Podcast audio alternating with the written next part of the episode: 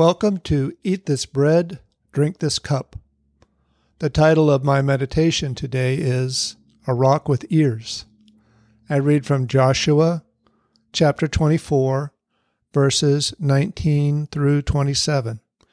All quotations are from the English Standard Version and are used with permission. But Joshua said to the people, You are not able to serve the Lord, for he is a holy God. He is a jealous God. He will not forgive your transgressions or your sins. If you forsake the Lord and serve foreign gods, then he will turn and do you harm and consume you after having done you good. And the people said to Joshua, No, but we will serve the Lord. And Joshua said to the people, You are witnesses against yourselves that you have chosen the Lord to serve him. And they said, We are witnesses. He said, Then put away the foreign gods that are among you, and incline your heart to the Lord, the God of Israel. And the people said to Joshua, The Lord our God we will serve, and his voice we will obey. So Joshua made a covenant with the people that day, and put in place statutes and rules for them at Shechem. And Joshua wrote these words in the book of the law of God. And he took a large stone and set it up there under the terebinth that was by the sanctuary of the Lord. And Joshua said to all the people, Behold, this stone shall be a witness against us, for it has heard all the words of the Lord that he spoke to us.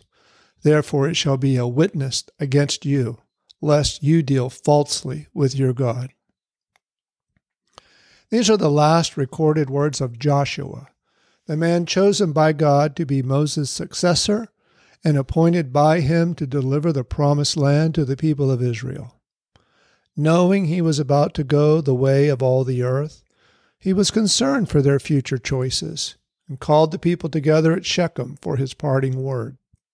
Joshua's speech is reminiscent of the words spoken to him by God as he prepared the army of Israel to cross the Jordan River.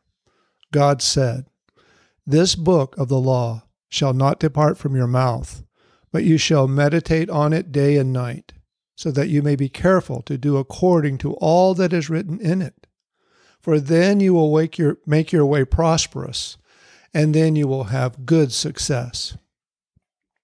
Joshua made his case for choosing God, and the people replied, the Lord our God we will serve, and his voice we will obey.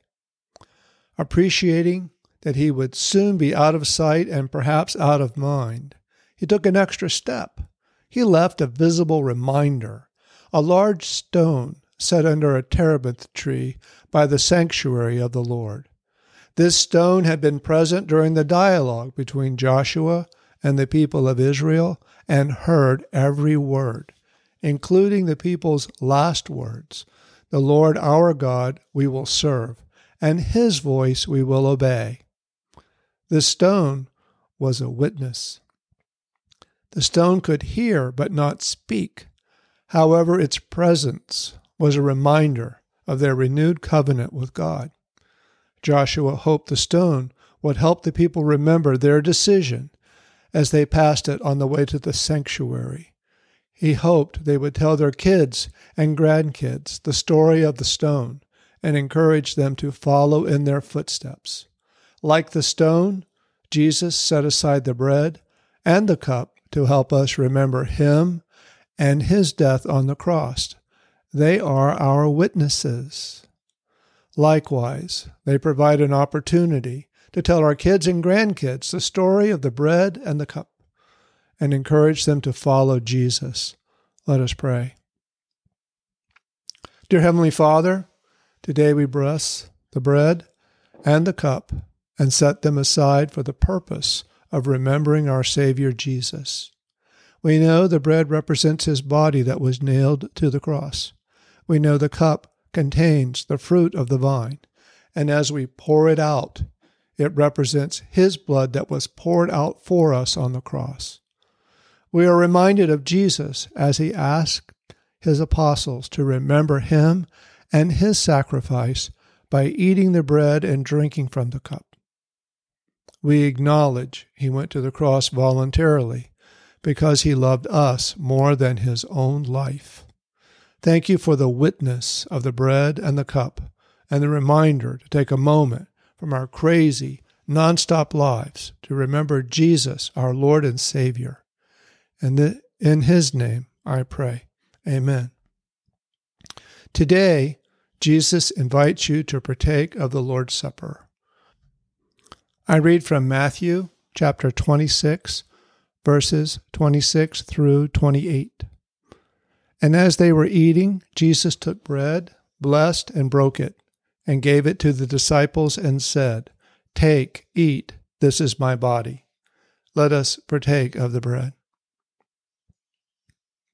Then he took the cup and gave thanks and gave it to them, saying, Drink from it, all of you, for this is my blood of the new covenant, which is shed for many for the remission of sins. Let us partake of the cup. And the assembly of believers said, Amen. Until next time, from Numbers 6, verses 24 through 26. The Lord bless you and keep you. The Lord make his face to shine upon you and be gracious to you. The Lord lift up his countenance upon you and give you peace.